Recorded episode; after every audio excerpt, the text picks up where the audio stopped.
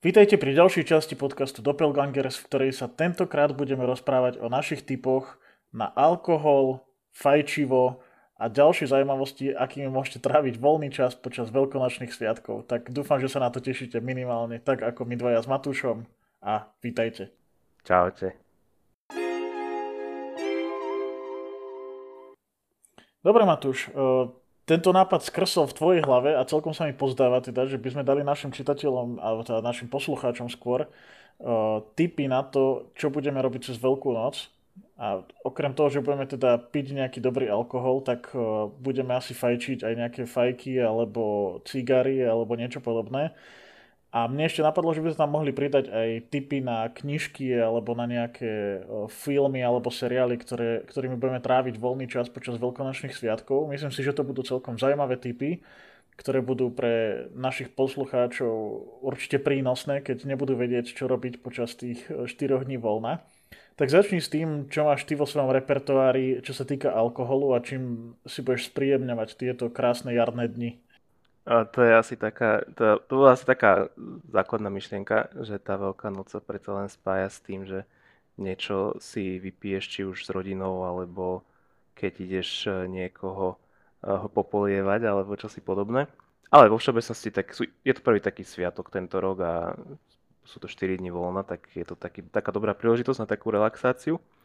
A čo sa týka toho teda, čo, čím ja si budem spriemňovať e, veľkonočné sviatky, tak som vybral a také som sa snažil, aby to bolo trošku zaujímavé a nie stále to isté dokola, o čom sme sa už veľa razy bavili. Ale napriek tomu mi nedalo a spomenul som jeden room od Foursquare, ktorý už sme aj v minulosti spomínali, ale nie tak asi do detailov.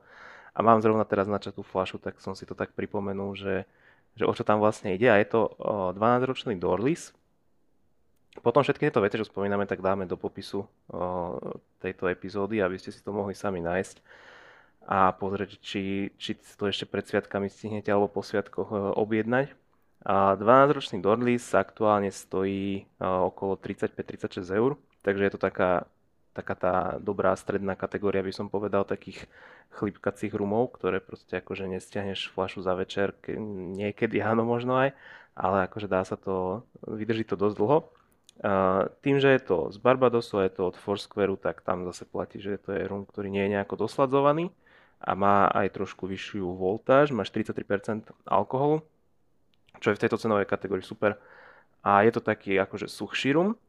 A čo som si všimol teraz, čo som si možno inokedy nevšimol, možno, že veľmi rýchlo som to inokedy vypil tú flašu, tak teraz som si všimol, že uh, akože on má takú sladkosť v sebe, ale tým, že možno, že tie súdy, ktoré používali, alebo tak vo všeobecnosti není sú nejaké, že brutálne tie najkvalitnejšie, tak e, má aj takú ostrosť, takú proste rumovú, alkoholovú, nie je taký úplne taký jemný alebo čosi podobné. Ale keď som e, nechal proste odstať ten rum v pohári, že 10-20 minút, tak sa akože dosť zmenil, že ako deje sa to bežne s takýmito alkoholmi uh, starnutými a hlavne bol o dosť jemnejší a hlavne o dosť sladší. A čo som si všimol potom za niekoľkokrát, keď som si znovu nalial, tak aj ten rum z flašky už, už je iný a proste tá oxidácia, ktorá tam prebieha, keď to, z tej flašky odpijete, tak spôsobuje, že ten rum je fakt jemnejší a, a, a sladší. A hlavne tá sladkosť je taká akože do očí že keď som otvoril tú flašku, tak tá sladkosť bola len taká jemná na pozadí, ale ako náhle som sa akože dostal, ja neviem, 5. 6. krát k tej flaške, tak už to bolo úplne niečo iné. Ja som bol z toho strašne prekvapený. A fakt asi, akože deje sa to do istej miery možno so všetkými alebo s mnohými o, flašami, ale toto to bolo také citeľné, že ma to úplne prekvapilo. Takže to je také, také zaujímavé pozorovanie, že ako sa môže tá fľaša zmeniť v priebehu času.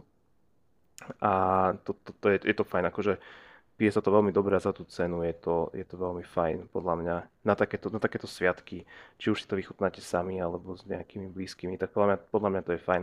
Ale treba povedať, že stále to takých suchšírom, takže nejakých o, vyznávačov sladších alkoholických nápojov to možno nemusí úplne osloviť. Ale je to v takej dobrej cenovej kategórii, že sa z toho dajú robiť podľa mňa aj dobré drinky. Akože určite kvalitnejší a tá rumová chuť je intenzívnejšia ako pri nejakých uh, miešaných alebo takých ochucovaných rumoch, takže podľa mňa je to také akože flexibilné čosi. No daj ty zo svojho zoznamu nejakú flašu.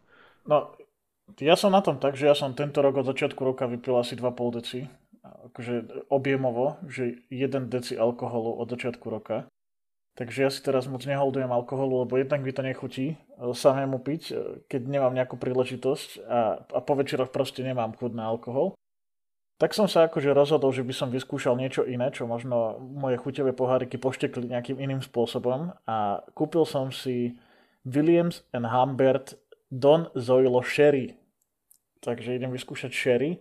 Je to Oloroso, to je typ Sherry, 12-ročné, ktoré je sladšie, je ideálne na takéto pochlipkávanie jarné pri prvých slnečných lúčoch. Ja neviem, má to okolo 13-14%, čiže to je naozaj také akože babské pitie.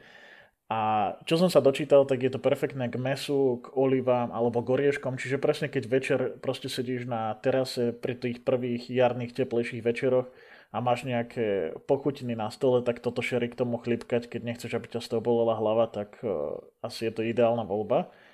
A je to vlastne aj voľba moja, keď, keď mám chuť na niečo sladké napríklad a nechcem jesť e, sladkosti, tak si dám toto sherry, lebo ono je to vyslovene akože taký sladší alkohol, takže na to sa celkom teším. A ešte mám jeden taký rum, ktorý mám tiež otvorený a teším sa, že si z neho opäť nalejem najbližšie a to je Blue Mauritius Gold.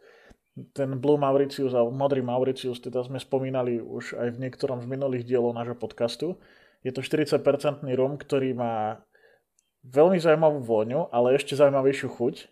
Nedá sa to moc porovnať s nejakými konkurentmi, lebo zatiaľ som teda nepil žiadny podobný rum a má veľmi výraznú chuť po opekaných orechoch a, a takom, taká dochuť s tropickým ovocím, ale tá, tá chuť tých opekaných lieskovcov tam úplne prevažuje. Je to ako keby ste pili horálku zaliatú rumom. Takže je to veľmi zaujímavé a je to jeden z mála rumov, ktorý ja napríklad rád pijem s ľadom. Ja viem, že niekto akože ma môže ukameňovať za toto, že, že si dávam do rumu ľad, ale tá chuť je naozaj tak výrazná, že keď tam dáte ten ľad, tak to troška zjemní a ten rum sa pije oveľa lepšie. Takže toto sú dve flašky alkoholu, ktoré, ktoré ja si pripravujem na najbližšie 4-5 dní a teda si s najväčšou pravdepodobnosťou si z nich eh, nalejem aspoň jeden pohárik a vychutnám si. To je inak dobrá poznámka s tým mladom. Akože ten Blue Mauritius, tam si to fakt myslím, že sa to hodí. Že hlavne do tých sladších uh, rumov je to podľa mňa fajn. Na, napríklad do toho Dorlisu, čo som spomínal, to asi by vôbec nebolo dobre. To by podľa mňa iba roztopilo tú alkoholovú chuť a nemyslím si, že by to bolo úplne dobre.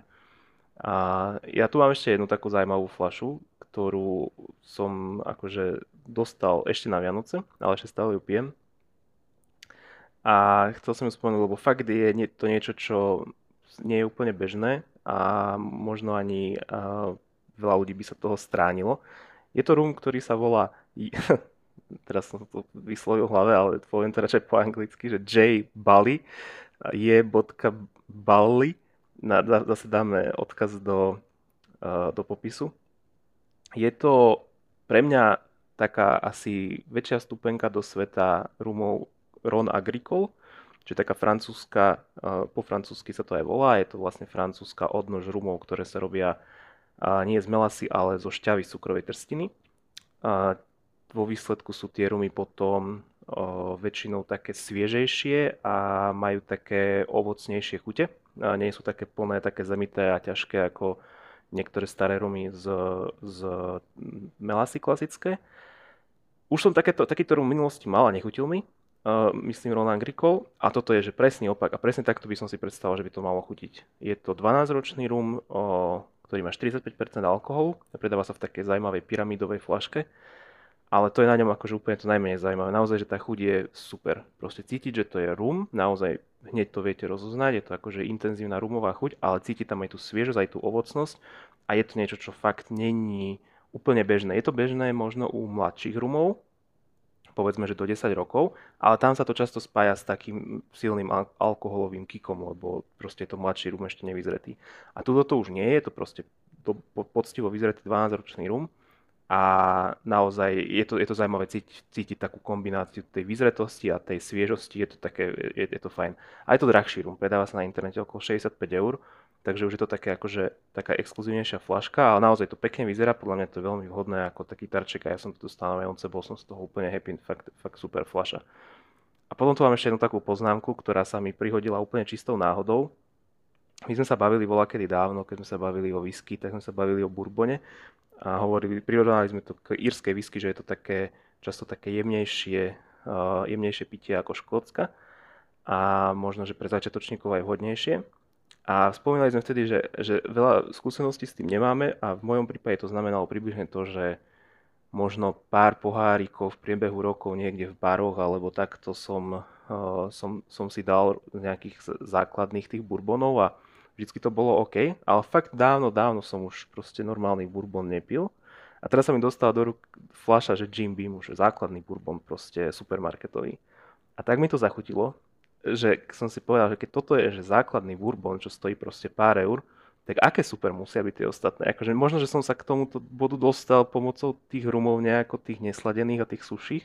Fakt mi to veľmi pripomína tie rumy, naozaj tam brutálne cíti tú drevitosť a som strašne zvedavý na tie ďalšie. A ďalšia fľaša, tak, tak, taká, ktorú si objednám, tak bude určite bourbon nejaký, lebo som na to veľmi zvedavý, že, že čo na to poviem s takým odstupom času, keď som proste pil iné veci, že tie škótske whisky a, alebo írske a tie rumy, tak na to som veľmi zvedavý a fakt ma to veľmi milo prekvapilo, že ako dobre sa to proste pije. A na rozdiel od iných lacných whisky, či už škótskych alebo írskych, kde, a, kde to nie je vždy úplne príjemné také pitie, skôr také akože šotové alebo také, e, také čosi podobné, tak toto mi prišlo úplne v pohode. Neviem, že či akože to je iba náhoda alebo čosi, ale, ale fakt sa to pije fajn a som zvedavý, že čo bude, čo bude ďalej. A ešte tu mám poznámku. Pil som nedávno zaujímavý alkohol, o ktorom sme sa ešte nebavili. Bolo to pivo. A, a bol som na nákupe v Jeme potravinách mali tam pivo od českej, českého pivovaru Permon Craft Brewery sa to volá. A, a mal som od nich e, dva, dva druhy piva, e, Svetlý ležiak a Pale Ale a boli super. Naozaj som bol veľmi prekvapený, a aké boli chutné. A chutili dokonca aj frajerke, čo nemá veľmi rada pivo a teda neboli nejaké, že mali málo, preto myslím, že ležiak mal 10 uh, e, stupňov a ten Ale asi 11 alebo 12 a bola fakt, že boli sladučké, jemné, ale pritom takú plnú pivnú chuť mali, takže toto je určite moje odporúčanie, kebyže náhodou zabudete do týchto potravín alebo na toto niekde narazíte. S tým, že ešte ako bonus mali strašne pekné plechovky, také pokreslené, také kaďaké vzory tam mali zaujímavé. Takže toto ma úplne že zaujal taký, také, taký odklon od toho, čo tradične pijeme alebo o čom sa tradične bavíme, tak toto bolo fakt zaujímavý zaujímavý experiment, ktorý veľmi dobre dopadol. Hey, ja keď som hovoril, že teda moc neholdujem teraz alkoholu od začiatku roka, tak uh, začali sme troška experimentovať doma s kávou. A aktuálne teda dám aj dva typy na kávu, ktorú máme doma a ktorú jednu z nich už pijem a na jednu sa ešte len teším. Prvá z nich, tá, ktorú, ktorú som si spravil aj dnes ráno, je Cafe Point Indonésia Sumatra. Čiže z toho Cafe Point obchodu, ktorý je dosť rozšírený na Slovensku, myslím, že sa nachádza aj mimo Bratislavy už. Myslím si, že obchod, len v obchodných centrách. Áno, áno. Je to pomerne dostupný obchod s kávou. A teda Indonézia Sumatra je svetlopražená káva s jemnou sladkosťou a takou ovocnou aciditou. A je to káva, ktorá je, alebo teda, ktorú odporúčajú pripravovať v Chemexe alebo vo V60 alebo ako cold brew, lebo naozaj je taká lahučka. A ja ju pijem teda cez Hario V60, čiže cez dripper, cez papírový filter. A má také veľmi zaujímavé chute a, a veľmi je to príjemné na ráno, lebo teraz napríklad neraňajkujem, mám také dni, že začínam deň až obedom a teda na ráno si dávam len kávu a odkedy som si dal túto Indonéziu Sumatru, tak je to úplne dačo iné ako taká tá klasická káva, ktorá má také horkejšie chute a skôr pripomína nejakú horkú čokoládu a, a takéto proste výrazné chute. A, a táto Indonézia tým, že je svetlo pražená, tak je tam tá acidita, ale taká ovocná, nie taká nepríjemná. Lebo ja napríklad nemám rád veľmi kyslé kávy, ale táto jemná taká ovocná acidita mi tam veľmi vyhovuje, takže určite odporúčam vyskúšať. Ja to kúpujem ako zrnkovú kávu a meliem si ju doma, tesne predtým, ako si ju idem robiť, takže to tiež odporúčam vyskúšať, ak ste ešte neskúšali čerstvo namletú kávu. A druhá, ktorú máme doma, je Gorifi Columbia La Plata. To je medium roast káva z Kolumbie, ktorá má v sebe chuť cukrovej trstiny, čokolády a orechov, čiže je to skôr taká tradičnejšia chuť kávy, trošička dosladká. Ešte som ju ale neochutnal, ale teším sa na to teda, že si ju dám eh, počas týchto 4 dní, kedy bude mať eh, aj viac času sa tomu možno povenovať a a vyskúšať ráno si dať jednu kávu, po obede druhú a možno spraviť nejaké hodnotenie aj na náš Instagram. Tak uh, uvidíme, či sa to podarí. Dobre, myslím, že sme uzavreli e, koliečko toho, čo budeme piť počas tých veľkonočných sviatkov. Môžeme začať e, s tým, čo budeme popri tých alkoholových drinkoch pofajčievať. Tak povedz nám nejaké tipy, čo budeš fajčiť ty počas Veľkej noci. No ešte stále som v takom tom štýle, že fajčím hlavne fajky, a objavujem nové tabaky a skúšam a vychutnávam si to takto, stále ma to baví, ešte ma to úplne neprešlo. A, takže mám tu dva typy na tabaky, ktoré som ochutnal v poslednej dobe a teda ktoré môžem určite odporučiť. A, ale asi skôr skúsenejším fajčerom by som povedal a poviem hneď, že prečo. A, prvý, prvý tabak a, je Gavid Hogard Ramflake, a, čo už z názvu je jasné, že to je taký tabak, ktorý má nejakú rumovú chuť a je tam použitá trošku nejakej rumovej esencie.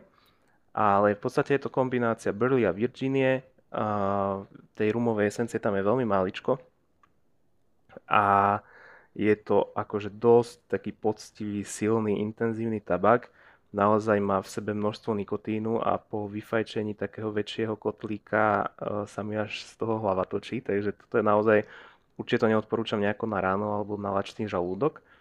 Ale je tam zaujímavé, ja, ja keď som si to kupoval, tak akože jasné, že ma zaujalo, že to je, e, že má v názve ten tabak, že rum. Tak som bol na to zvedavý, ale popravde musím povedať, že tá rumová chuť je tam ako keby tá najhoršia časť tej rumovej chute. Nie je tam rumová ani sladkosť, ani, ani nejaká voňavosť, skôr je tam taká rumová alkoholovosť, by som to až povedal, alebo taká horkosť ako keby. Takže akože cíti to tam, dá sa to tam ako rozoznať, ale nie je to nejaké špeciálne príjemné alebo špeciálne, že ja som, ja som skôr čakal tú sladkosť proste. Ale na druhej strane ten tabak sám o sebe nie je nejaký extra sladký a dotvára to tú chuť, akože hodí sa to tam možno viac, ako keby tam je tá sladkosť. Takže takto by som to skombinoval. A čo je trošku, čo ma trošku akože nepotešilo, je, že ten tabak sa nepredáva v takom, v takej tej okrúhlej doze, ale v, v takej podlhovastej obložníkovej. A je to strašne nepraktické, lebo keď to raz otvoríte, tak sa to akože zavrete to, ale to strašne neprilieha, je to úplne, že bez akéhokoľvek uzavretia proste ten tabak by sa strašne rýchlo vysušil, takže som ho ešte špeciálne zabalil a utesnil tak, aby, aby sa nesušil. Ale je to oveľa horšie. Sice ani tie samotné okrúhle dózy nie sú úplne že extra, extra tesné, ale keď ich máte v nejakom rozumnom prostredí, že nemáte ich eh, niekde na slnku alebo v nejakom strašne suchom prostredí, tak klasická doza bez toho, aby ste s ňou niečo robili, tak vám v pohode vydrží nejaký mesiac, dva, tri, kým proste ten tabak vyfajčíte. A toto ale si myslím, že by vôbec nevydržalo. Takže to je také trošku, že na, na figu. Ale inak, akože ten tabak je fajn, dávam si ho stále, ale som vždy pripravený na to, že, eh, že z toho bude poriadny nikotínový zážitok. A druhý tu mám, je to Red Trace Sterling Flake a je to v podstate premenovaný tabak Peterson a je to taký akože Peterson Irish Flake sa to v minulosti volalo. A je to taký akože, mal, by to byť typický írsky tabak. Je dosť silný tiež, nie je nejako dochucovaný a tiež patrí medzi také s množstvom nikotínu a veľmi intenzívnou chuťou ale musím povedať, že naozaj sa fajčí veľmi príjemne. Fakt je to akože, ja som si to kúpil hlavne kvôli tomu, že som bol zvedavý na tú intenzívnu chuť a akože to množstvo nikotínu ide s tým v týchto dvoch tabakoch ruka v ruke, ale nevadí to, je to proste fajn, dobre sa to fajčí, oba tieto tabaky sú flaky, o tom sme sa rozprávali v našom podcaste o fajkách, takže veľmi dobre sa to nakladá do toho kotlíka, má, vyžaduje to relatívne málo údržby a je to také v pohode. Ešte dokonca toto teraz uh, myslím... Hm, asi, asi, asi ten prvý, áno, ten, ten, ten Gavid Hogard, on je vlastne, on nie je že čistý flek, nie sú to také tie veľké fleky, um, akože uzavreté, ale to ako keby taký drobený flek, že sú tam také uh, menšie kúsky toho flejku, nie sú to také tie maličké kúsočky, ako sú, je klasická forma toho tabaku. A na, naberá sa to dobre, ale tým, že je to v tej dlhej krabičke, tak vlastne celé tie kusy sú veľmi dlhé. A za normálnych okolností klasický flake z uh, klasickej okrúhlej krabičky má takú veľkosť, že keď ho um, zložím na polovicu, tak to presne pasuje do mojej fajky. Toto strašne vytrča, takže sa tam s tým musím hráť a nejako to akože tak napraviť, aby to presne pasovalo. Už som si na to zvykol, len to bolo také zaujímavé. V prvom momente som si to neuvedomil a složil som to ako klasický flake a trčalo mi to polovicu, vytrčala z, z fajky, takže to bolo úplne zle. Ale akože dá, dá, sa to, dá sa tomu, trošku sa tomu treba venovať. Ale horí to rovnako dobre ako klasický flake, akože to, to je vedľajšie. Len taká zaujímavá situácia nastala, keď som to prvýkrát fajčil. Toľko z mojich tabakov. Hej, super, akože zaujímavé typy. Ja mám taký jeden tiež zaujímavý tabak, ktorý e, fajčím cez fajku, je to Cornell and Eagle Pirate Cake. O ňom sme už aj rozprávali, tiež sa mi zdá v niektorej z minulých e, častí nášho podcastu. Ja som spravil taký experiment, že som si objednal dva kusy tohto tabaku z Ameriky a, a čakal som teda, či mi ich nezhabe colnica, alebo či mi prídu v poriadku a prišli.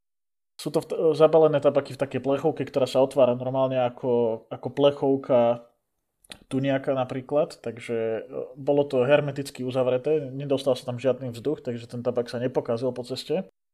A je to zmes 75% e, latakie a k tomu je 25% zmes tvrky a burly. Je extrémne výrazný ten tabak, má naozaj takú až nepríde mu od podivu arómu, aj keď som ho tebe vlastne dával na skúšku, tak som ti povedal ako prvé, nech ho vyskúšaš ho voňať, že aký naozaj veľmi e, aromatický je ten tabak. Ale oproti tomu, keď si ho naložíš do tej fajky a začneš ho fajčiť, tak je úplne iný a má peknú vyváženú chuť, pripomínajúcu cigary. Je to perfektná zmes na poobedné pofajčenie s kávou. Ja som si tak prvýkrát zapálil e, ten tabak vo fajke, že som k tomu pil kávu poobednú a úplne super kombinácia. Takže odporúčam, ak máte možnosť sa k tomuto kejku dostať, tak e, vyskúšať ho. Je to práve tá kocka tabaku, z ktorej si treba ukrajovať a, a nakladá to do fajky, takže toto je tiež taká nezvyčajná vec, ktorá sa často nevidí u nás. A mám ešte ďalšie dva typy. Amphora English, tu som tiež už spomínal, je to zmes Lataky a Virginie, ktorá je príjemne sladkastá. Je to taká typická anglická zmes, ktorá je určená aj pre menej náročných fajčerov a je vhodná na fajčenie naozaj v akýchkoľvek podmienkach. Taký ten lepší štandard by som povedal, ktorý si viete dopriať kedykoľvek potrebujete, či už idete na nejakú prechádzku, alebo na návštevu, alebo niekde proste, aj keď v tejto dobe tie návštevy sú asi obmedzené, ale teda na takéto denné fajčenie je tá Amphora English super. A potom mám ešte typ na o, map Starý prešporok, to je tiež taká zmes latakie z Cyprusu, ktorá má veľmi, veľmi výraznú chuť. Niektorí to prirovnávajú k smradlavým ponožkám a je doplnená táto zmes latakie cyprusu zlatou Virginiou a aromatickým Black Cavendishom. A hovorí sa, že, je, že má takú sladkú orientálnu chuť gréckého regiónu Basma. Čiže on, on ten tabak naozaj je taký trošička sladkastý, keď ho fajčíte, čo je tiež uh, veľmi odlišné od toho, ako vonia. Ale má veľmi výraznú aromu, teda rovnako ako ten Pirate Cake, hustý dym, troška silnejšia chuť, takže je vhodný skôr pre niekoho, kto už je pokročilý vo fajčení fajok. A tiež si ho rád dávam, keď pijem napríklad kávu alebo nejaký drink, že raz za čas si to zapijem, tú chuť v tých ústach. Nie, že by bola nejaká zlá, že by mi akože nevyhovovala, ale niekedy proste potrebujete zresetovať ten, ten jazyk a tie chuťové bunky, aby, aby ste si viac užili to fajčenie tej fajky. Takže toľko k tomu. Myslím, že sme vyčerpali aj tie typy na, na tabaky a tabakové výrobky. Je zaujímavé, že žiadnu cigaru sme nespomenuli. Ja nejaké mám ešte teda v humidore. Asi sa stane, že ak sa pôjdeme prejsť, tak e, zvolím skôr cigaru. Lebo zdá sa mi to trošku praktickejšie ako fajka, ktorú treba udúšať a udržiavať e, v takom súvislom nejakom tlení. Takže ja väčšinou, keď sa idem prejsť na hodinku von, tak si skôr zoberiem cigaru. Ale napríklad teraz som si kúpil Cigarillos od Davidofu a tie sú veľmi fajn. Akože na to, že stoja 4 eur 10 kusov, alebo 5 eur 10 kusov, tak e, akože Davidov, veľa ľudí si povie, že však to je značka, ktorá vyrába kávu, že oni nemôžu mať proste dobré cigary alebo cigarily, ale opak je pravdou, že oni sú naozaj aj uznávaná firma, čo sa týka tabakových výrobkov. Takže ak niekto chce také kratšie pofajčenie, tak tie cigary los dokážem ja zvládnuť do 10 minút a asi aj skôr, podľa toho, či von fúka vietor alebo nie, lebo tento celkom dobre poháňa. Ale tak akože naozaj k tej káve pobednej, že nechce sa ti nakladať tá fajka, alebo nechce sa ti hodinu fajčiť, tak tá cigarilos je super, lebo to môžeš aj proste po dvoch tretinách zahodiť a nemrzí ťa to, lebo je to 40 centová záležitosť. Ja som toto inak e, začal praktizovať, že keď si dávam po obede fajku, tak som si tiež robil kávu. Akože oveľa častejšie som kombinoval fajku s kávou ako cigaru. A tým, že hej, že akože dlhšie sa, dlho sa tá fajka fajčí veľakrát tak a nechcel som sa naháňať a káva mi väčšinou došla, tak som si začal robiť že latte do veľkého pohára a to je perfektná kombinácia. Akože nie je to také výrazné ako nejaké espresso alebo niečo podobné a tým pádom to ani neprebíja, nebije sa to s tou chuťou, ale presne ako si hovoril, že z času na čas, že presne vyčistiť, e, vyčistiť tie ústa a tak, tak je to úplne, úplne super a proste ide to dokopy tá chuť naozaj, tá káva s, káva s fajkou alebo tá jemná kávová chuť v tom latečku s, e, s fajkou je fakt fajn. Možno, že toto neviem, či niekto vôbec robí, je to akože také, taká zaujímavá kombinácia takej mužskej veci, ako je fajka a takého akože niečoho jemného, ako je latte, čo je skôr taký, že dievčenskejší nápoj možno. Ale mne, mne to fakt vyhovuje a strašne, str- veľakrát som to takto kombinoval. Možno, že posledných 5 krát, čo som fajčil fajku po obede alebo pred večerom, tak som to takto skombinoval a bolo to úplne super. Dobre, povedz nám ešte, čo budeš čítať a čo budeš pozerať e, počas týchto sviatkov. To sú dve také aktivity, ktoré podľa mňa sú úplne ideálne na veľkonočné sviatky, kedy všetci máme byť doma kvôli covidu a kedy ešte aj to počasie môže haprovať. Som počul, že má byť e, sobotu, nedelu horšie počasie. Má sa ochladiť. Má sa ochladiť, takže asi budeme tráviť čas vo vnútri. Tak e, povedz mi, že okrem toho, že sa budeš hrať PUBG, tak čo budeš e, čítať a čo budeš pozerať v telke? No, ak ešte stihnem, tak ešte by som nadišiel aj na ryby, ale neviem, či to stihnem predtým, ako sa zhorší to počasie, takže toto je ešte veľký otáznik. Ale určite čo budem čítať, alebo čo teraz práve čítam a čo som dočítal, tak tu som si poznačil dve knihy. Uh, jedna je veľmi nová, jedna je veľmi stará. Prečítal som knihu Fast Food Nation od Michaela Polena. Je to taký uznávaný odborník uh, na taký nielen fast foodový priemysel, ale aj celkovo potravinársky a reštauračný, alebo taký gastro. A táto kniha je z roku 2002, myslím, alebo 2001-2002 je to nejaká novšia edícia, čo som čítal, mal tam nejaký doslov a tak, ale je to strašne zaujímavé čítanie o tom, ako funguje a fun- alebo fungoval v minulosti fast foodový priemysel v Amerike hlavne. Uh, je treba povedať, že všetko to, čo si tam človek prečíta, neplatí o Európe, lebo Európa má oveľa prísnejšie uh, zákony týkajúce sa potravinárskeho priemyslu a gastropriemyslu.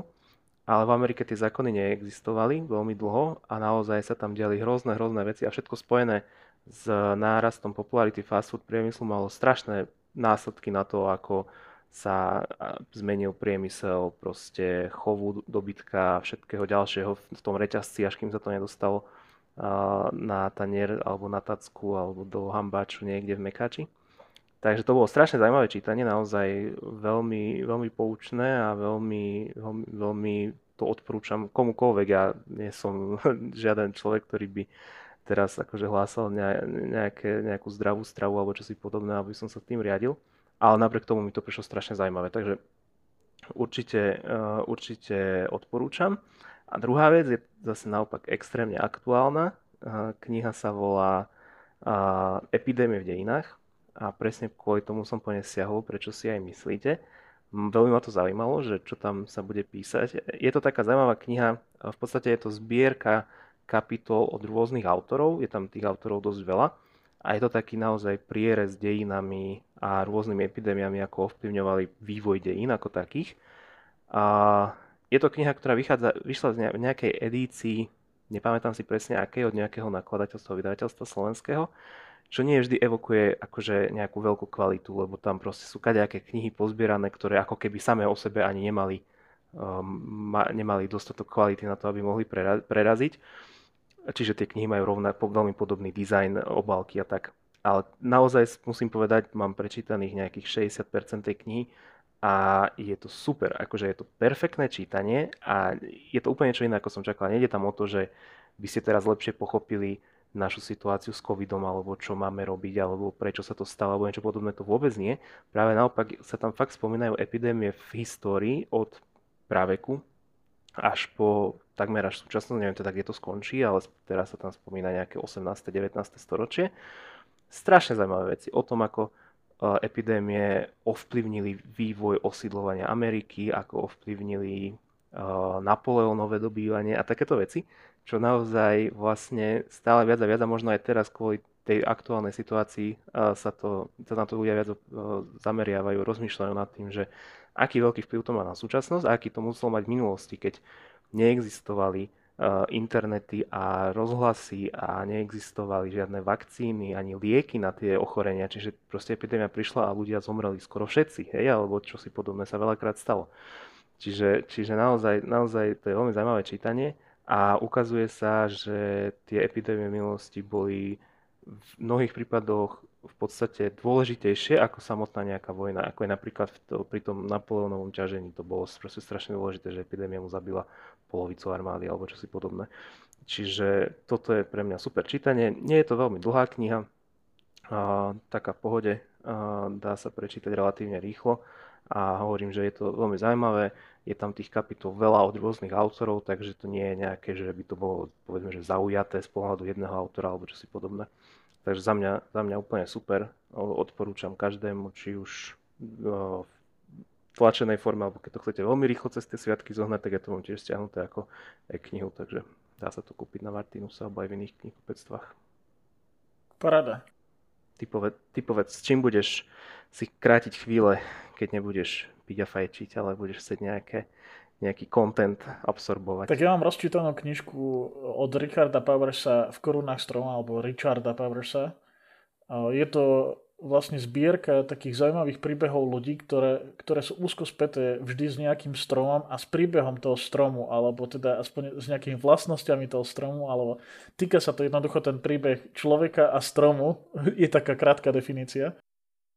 Každá kapitola je iný príbeh o inom človeku, o inom strome a vždy sa teda dozviete niečo nielen o tom e, samotnom strome, ale aj o tých ľuďoch, ktorí, ktorých životný príbeh je s tým stromom nejako spätý. Ono to možno znie smiešne, alebo niekto si povie, že, že strašná volovina, ale číta sa to naozaj veľmi dobre. Prekladal to Samo Marec, to je náš spoločný známy a Samo je teda uh, veľmi známy tým, že tie jeho preklady sú veľmi fajn. Veľa vecí prekladal aj pre Absint, vydavateľstvo Absint, čo sú tiež veľmi hodnotné knižky a táto určite patrí do knižnice každého, kto má rád dobrú beletriu. Ďalšiu knižku, čo som si kúpil a nezačal som ju čítať, ale rád by som začal, je Modlitba za Ovena Miniho od Johna Irvinga. Johna Irvinga asi netreba nejako predstavovať.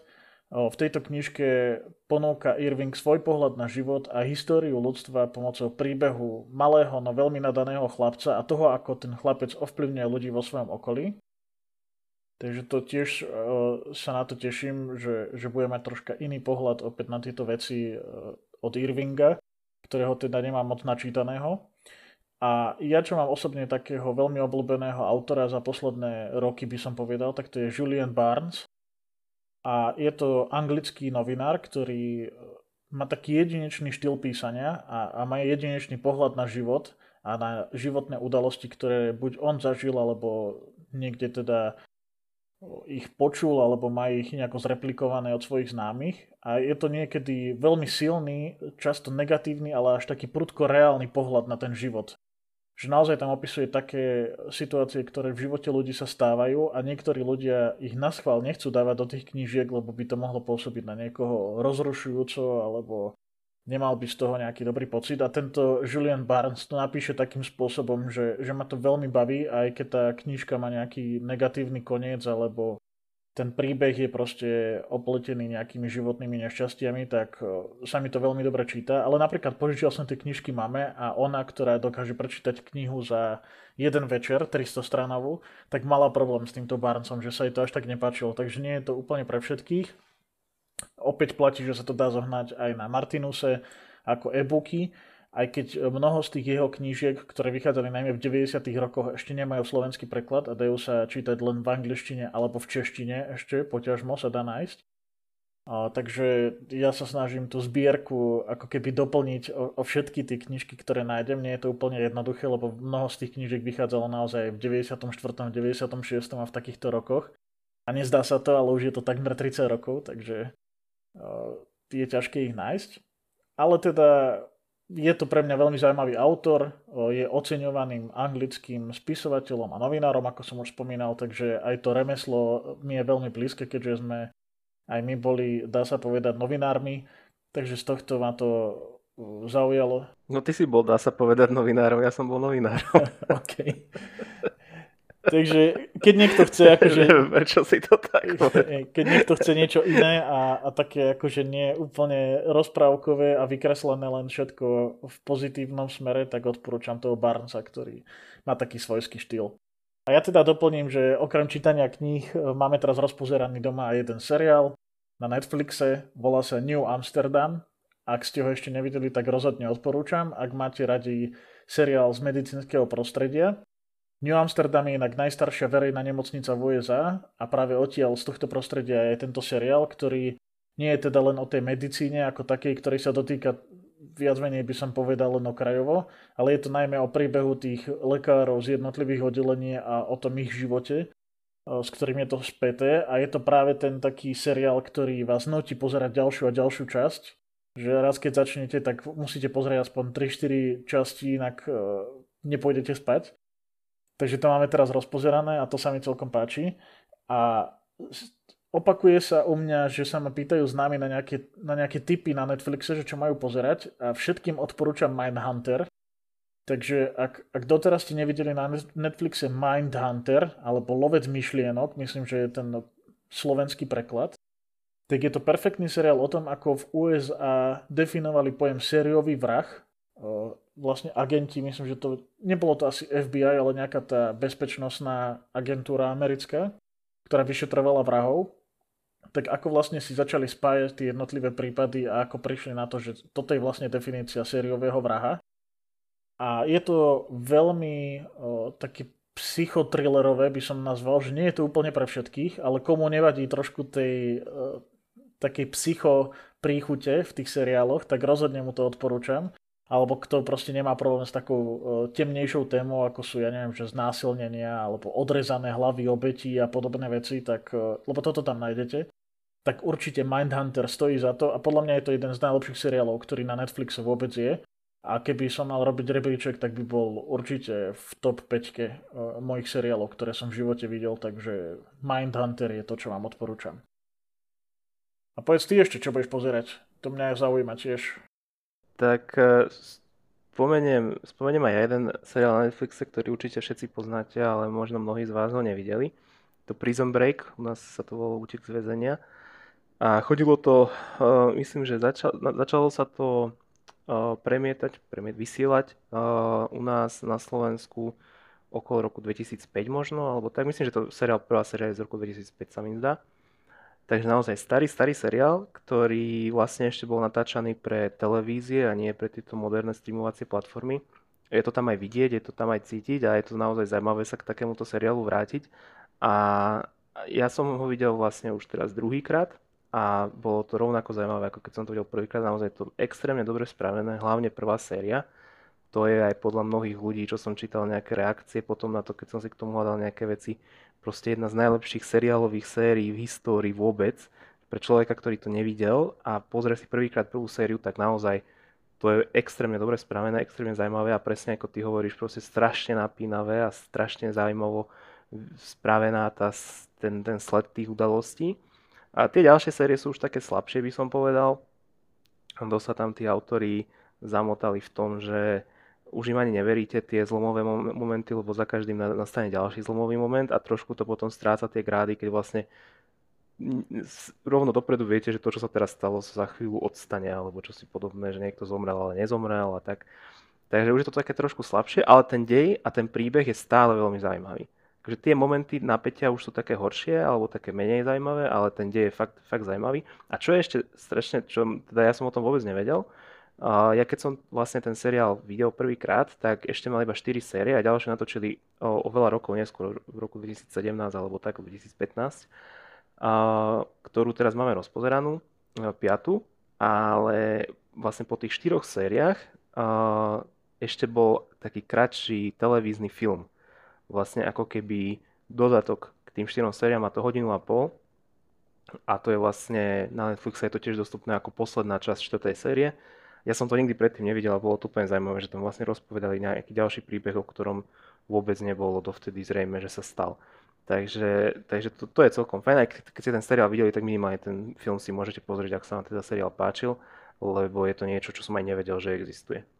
No a potom tu mám, nie už na Netflixe, ale na YouTube, dokumenty, ktoré sa dajú pozrieť zadarmo. Sú to akože normálne full-length dokumenty, hodinu a pol alebo 3 čtvrte hodinu ako ktoré a sú, nájdete ich na kanáli Patagónia čo je vlastne výrobca takého outdoorového oblečenia alebo outdoorových doplnkov, ale zároveň sú to takí, robia, šíria osvetu proste, čo sa týka prírody, životného prostredia.